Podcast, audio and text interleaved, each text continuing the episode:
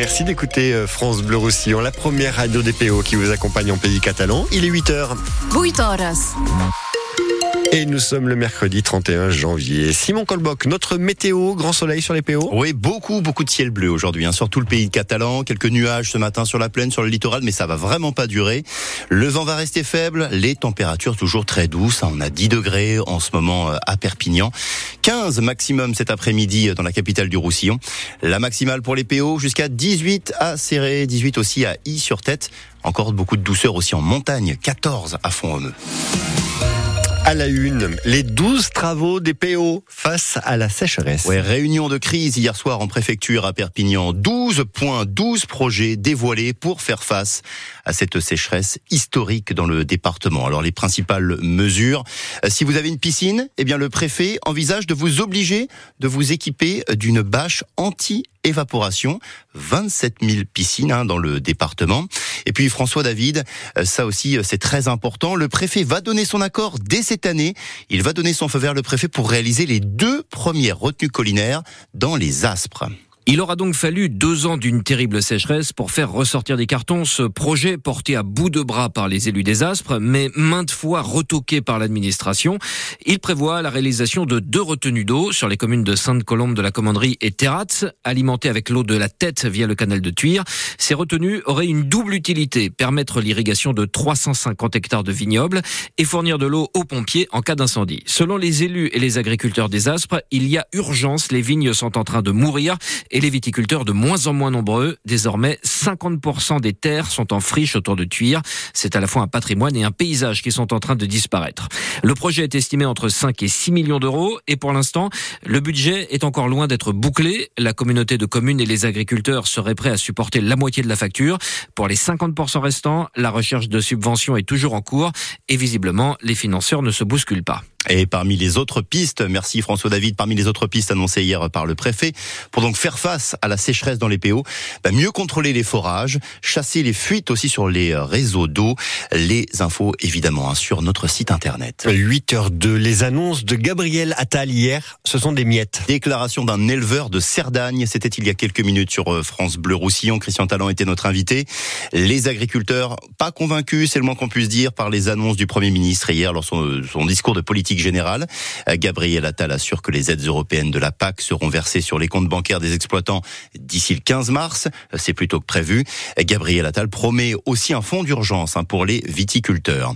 Mais sur le terrain, les agriculteurs donc toujours là, de nouveaux barrages encore plus près de Paris ce matin, plus près aussi du marché de Ringis. Des convois de tracteurs aussi en passe de bloquer Lyon dans la journée. Chez nous, dans les Pyrénées-Orientales, pas de tracteurs sur les routes à l'heure où nous parlons.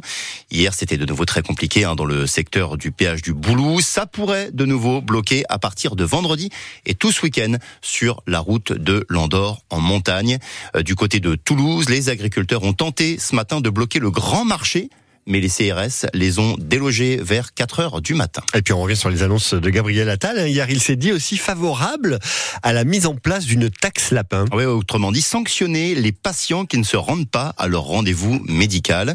Sur le logement, secteur, on le sait, en pleine crise, les permis de construire en chute libre l'année dernière, moins 24% en France. Sur le logement, le Premier ministre promet un choc d'offres. Il a aussi évoqué un assouplissement de la loi SRU. Et alors ça, Raphaël Ebenstein, ça inquiète beaucoup les associations. Fini l'obligation pour les communes urbaines de disposer d'au moins 25% de logements sociaux l'an prochain sur l'ensemble de leur parc immobilier. Gabriel Attal veut intégrer dans le décompte une part de logements intermédiaires plutôt destinés aux classes moyennes, alors que près des deux tiers des communes n'ont pas atteint l'objectif initial fixé par la loi SRU. Si l'annonce a donc pu satisfaire certains maires, elle est rejetée par la plupart des associations du secteur, sachant que 2,6 millions de ménages sont en attente aujourd'hui d'un logement social. Le Premier ministre a toutefois promis dans le même temps un prêt à très long terme de 2 milliards d'euros destiné à la construction de logements sociaux.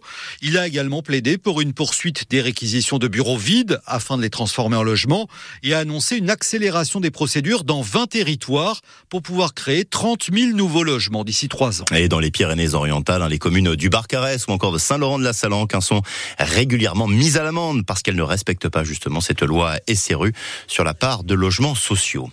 Un violent face-à-face hier sur la route entre Perpignan et Villeneuve de la Rao. C'était vers 20h15, deux véhicules qui se percutent. Il y a deux blessés, une femme de 63 ans, un homme de 57 ans. Cet homme a dû être même désincarcéré de sa voiture hein, par les pompiers.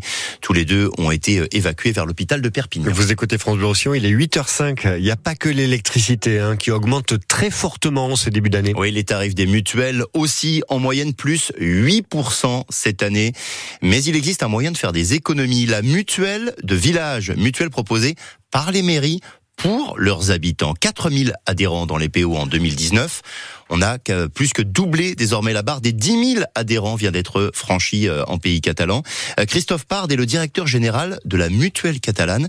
77 communes partenaires dans notre département. Alors la mutuelle du village, au début, en fait, on essayait de, de, de renforcer en fait euh, la solidarité. C'est-à-dire qu'aujourd'hui, la majorité de nos homologues vont là où il y a du monde. Nous, qui est un village comme Casse-Fabre, pour pas faire de publicité, mais où il y a 23 habitants, ou euh, Saint-Cyprien où il y en a 10 ou 12 000, on assure le même service. C'est-à-dire qu'il n'y a pas de différence de cotisation, il n'y a pas de différence de garantie. C'est-à-dire peu importe le nombre d'adhérents potentiels. Moi, je ne voyais pas, déjà augmenter 4,5, on a tiré pour pas aller au-delà. Je ne me voyais pas aller au-delà. Comme aujourd'hui, un organisme peut augmenter de 10, de 20% en disant on est solidaire. Ben non, on n'est pas solidaire c'est plus que l'inflation. Aujourd'hui, pourquoi on arrive à minimiser l'impact? C'est parce que justement, cette solidarité permet de minimiser les ajustements de cotisation. Plus il y a de nombres, au plus ça permet d'enregistrer des cotisations et donc d'avoir, je dirais, un pot commun qui va être utilisé ou non. C'est le principe de la mutuelle. Tout le monde met en commun les ressources pour derrière financer ben, les personnes qui sont malades. Voilà, c'était donc Christophe Pard, le directeur général de la mutuelle catalane. Renseignez-vous bien, hein. votre commune euh, propose peut-être donc euh, une mutuelle communale. De nombreuses communes dans le département ont franchi le pas ces dernières années. En Espagne, un revers, une claque même pour le Premier ministre de gauche Pedro Sanchez. La loi d'amnistie a été rejetée au Parlement de Madrid, rejetée par les députés. La loi d'amnistie pour les indépendantistes catalans. Ce texte euh, doit permettre l'abandon de toutes les poursuites Hein, pour euh, les indépendantistes catalans qui ont mis en place le référendum d'autodétermination en 2017. Ce vote avait été interdit euh, par la justice euh, espagnole. Le vote retoqué par les députés indépendantistes. En fait, ces députés estiment euh, que la loi ne va pas assez loin, ne protège pas assez notamment le leader indépendantiste catalan Carles Puigdemont. Enfin, un mot de foot avec la déception du Maroc. Hier soir, les Marocains battus dès les huitièmes de finale de la Coupe d'Afrique des Nations. Les Marocains étaient pourtant favoris. Défaite 2-0, c'était contre l'Afrique du Sud.